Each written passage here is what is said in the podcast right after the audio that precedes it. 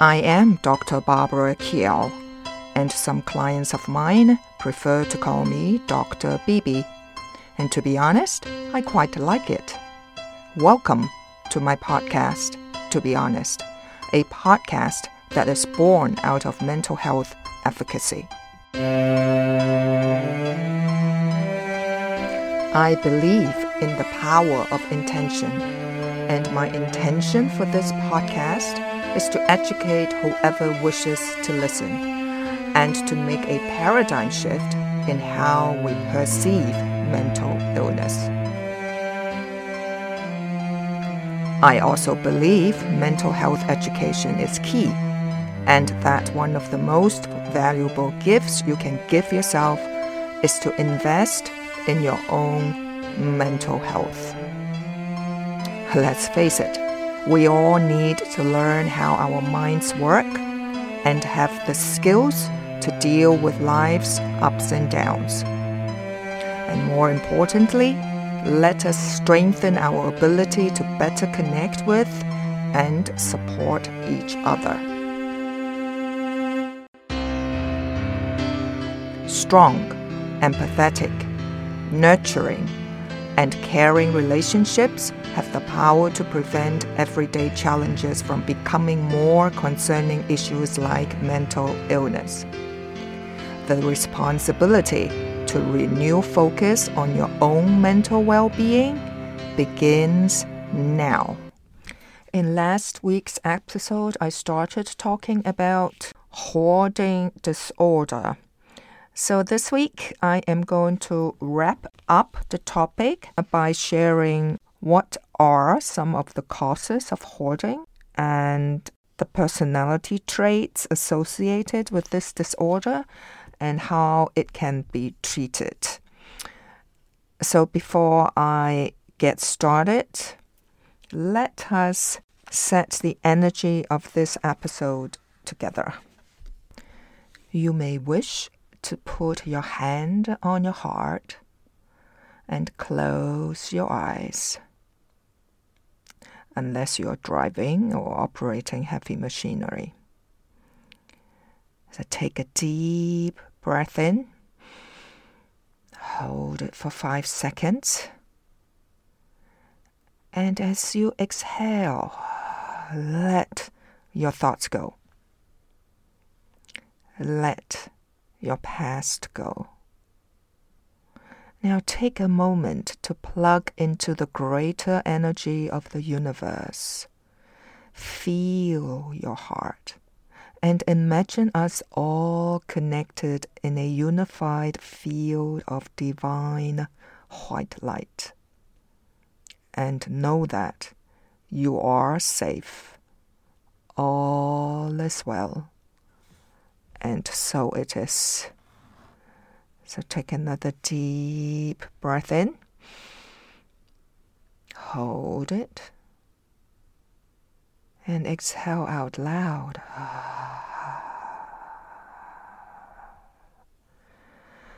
And when you are ready, slowly open your eyes. What are some of the causes of hoarding?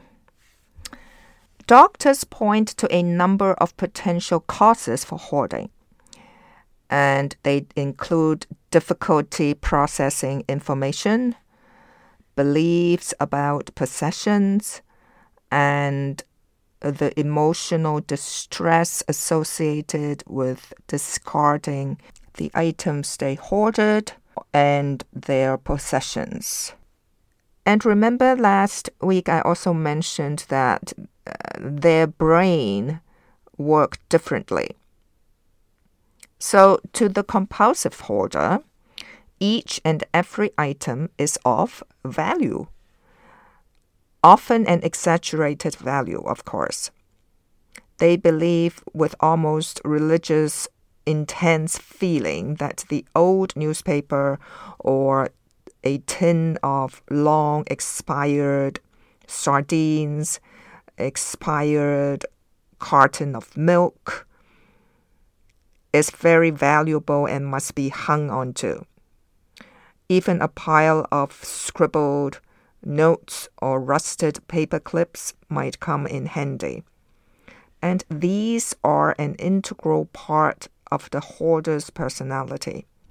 They have become extensions of the hoarder and, of course, cannot be discarded because if they do, they would feel as if they are getting rid of a part of themselves. So it will cause extreme anxiety.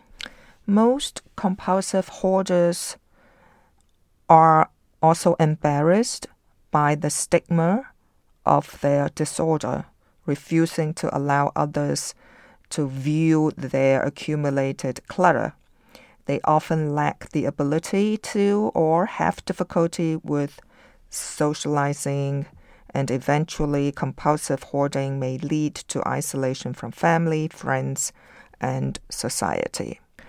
When it comes to uh, the personality traits associated with hoarding, while compulsive hoarders may have negative personality traits that include avoidance, anxiety, indecisiveness, perfectionism, and poor socializing skills.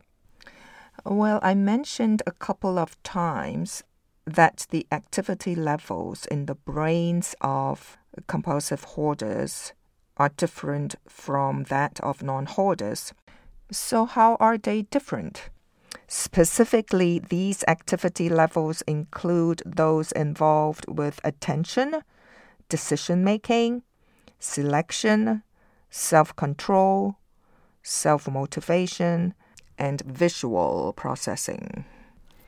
Okay, so what are some of the symptoms of obsessive compulsive hoarding? Now, I have to make clear that, um, that the symptoms that I'm going to share with you may not display by every obsessive compulsive hoarder. Having said that, a hoarder who shows several of uh, the symptoms should be cause for concern. So here it goes. Some of the symptoms are excessive attachment to possessions, extreme clutter throughout the home's living spaces, inability to discard items, that means having difficulties in throwing things away, stacking of magazines, old newspapers, and junk, moving items or trash from one pile to another without ever throwing anything away. Acquisition of useless items, including trash.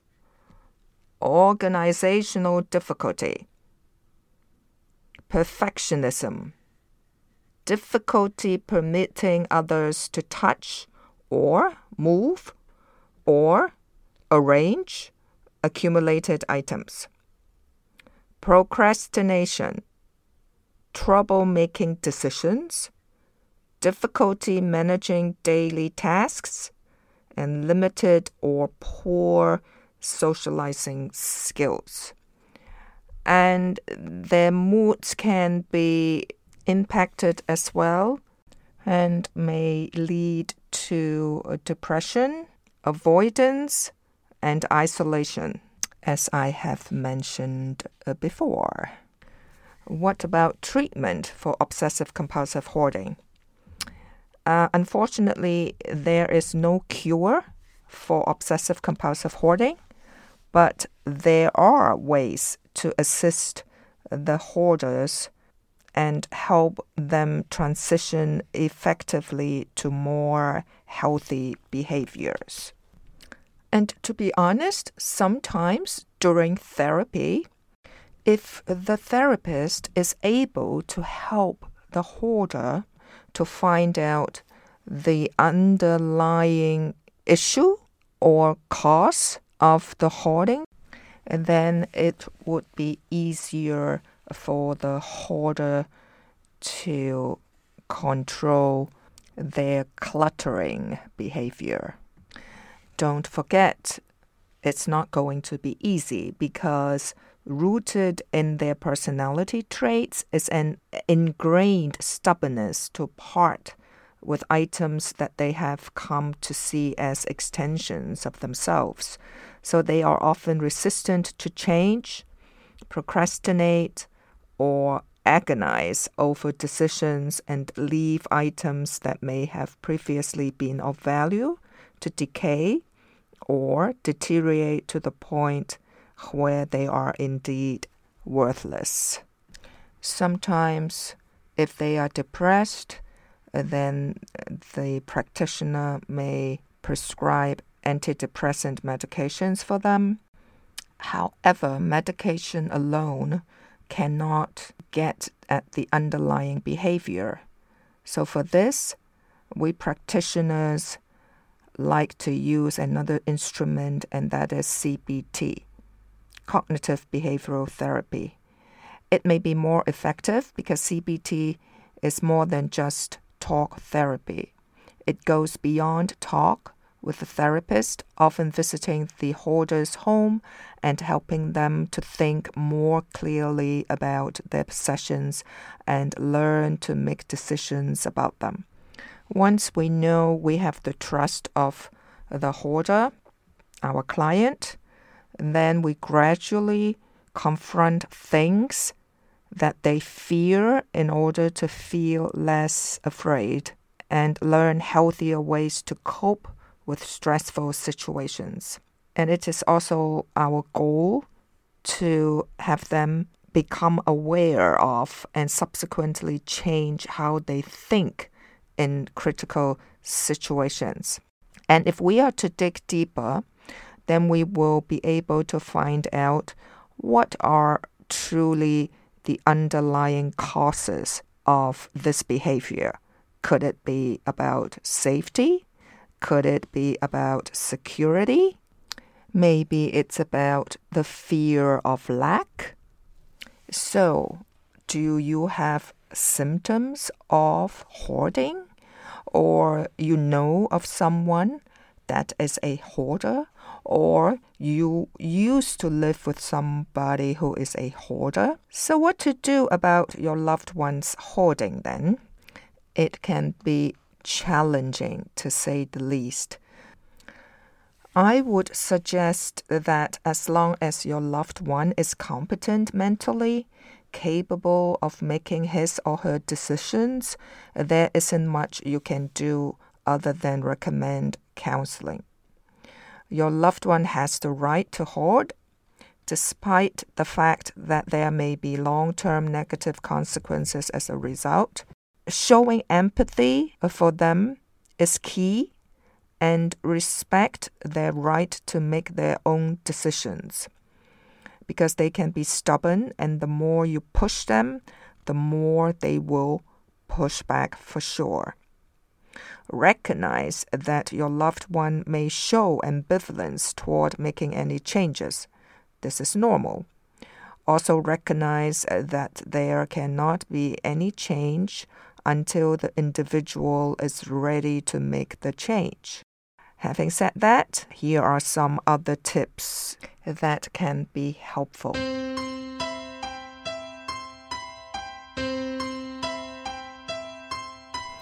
Number one, do not argue. There is no point in raising your voice, arguing over how self destructive the hoarding behavior is, your arguments will likely fall on deaf ears. Likewise, do not engage in any back and forth bickering over hoarding. The best recommendation is to get out of the argument. Now, I just hope that you are not a dependent of a hoarder, particularly if you are still living under the same roof. It definitely can impact you negatively. Again, seek professional help. Number two, respect freedom of choice. You need to respect the individual's autonomy, their freedom of choice to do as they will in their own home. A better strategy is to engage the person in a discussion about what they would like to see done in their home. What kind of changes they would be willing to or like to make. Ask for their suggestions in how best to proceed. This technique is likely to produce better results than demands or ultimatums to clean up the mess. Number three, helping with gentle recognition of inconsistencies. This is a little more difficult to manage. The idea is to help your loved one or friend to recognize the inconsistency of their action with their stated desire to change. If they say they want to clean up the clutter, but refuse to do so, this is an obvious inconsistency. However, you cannot reprimand the person for failure to address the situation. That will only cause them to entrench deeper. What you can do is to inquire about long term goals and values versus today's situation. In other words, Ask, but don't tell. If your loved one says he or she wants to be a loved and respected grandparent five to ten years from now, ask whether his or her current habits of accumulating or difficulty in discarding items will be an effective way of achieving that goal? Or is there something else that they can be doing. And the last tip is to strive for gradual change. Obsessive compulsive hoarding proceeds slowly over time. It may take quite some time for change to occur as well. So, first, the individual has to want to change. Well, before that, they have to acknowledge that they have an issue and then that they want to change. And professional counseling may be the most effective way to get at that desire. But engaging counseling will be required in order to sustain the motivation to change and get at the roots of the cause for the hoarding. In dealing with obsessive compulsive hoarder, it is more beneficial to all concerned if you strive for gradual change. If you have been used to arguing, threatening, and blaming your loved one for the situation, backing off and changing your attitude toward one of empathy, respect, and helping in whatever way possible may reap unexpected rewards. At first, well, your loved one may be suspicious, since this is something new in your relationship. But I assure you, gradually, they may soften their resistance bit by bit, and certainly discussions will become easier and possibly more productive.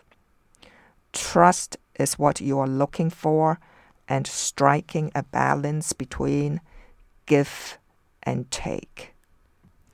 So, on that note, I would like to emphasize that hoarders are not all mental incompetents. A hoarder can just as easily be you or me. We may have grown accustomed to stashing things away over the years to the point where even we cannot stand the mess. The point is not to beat yourself up over your hoarding, but to get help to learn more effective ways of managing your situation. I cannot emphasize enough on the importance of paying attention to your mental health. So, this is the last episode on anxiety disorders. And starting next week, I shall talk about a very interesting topic, and that is personality disorders. Why is it interesting? Because we all have our own personality. To make it even more interesting, most likely I will present you with a spiritual perspective first with another guest speaker. So until next week, stay safe, learn heaps, and find the courage to be honest. Bye for now.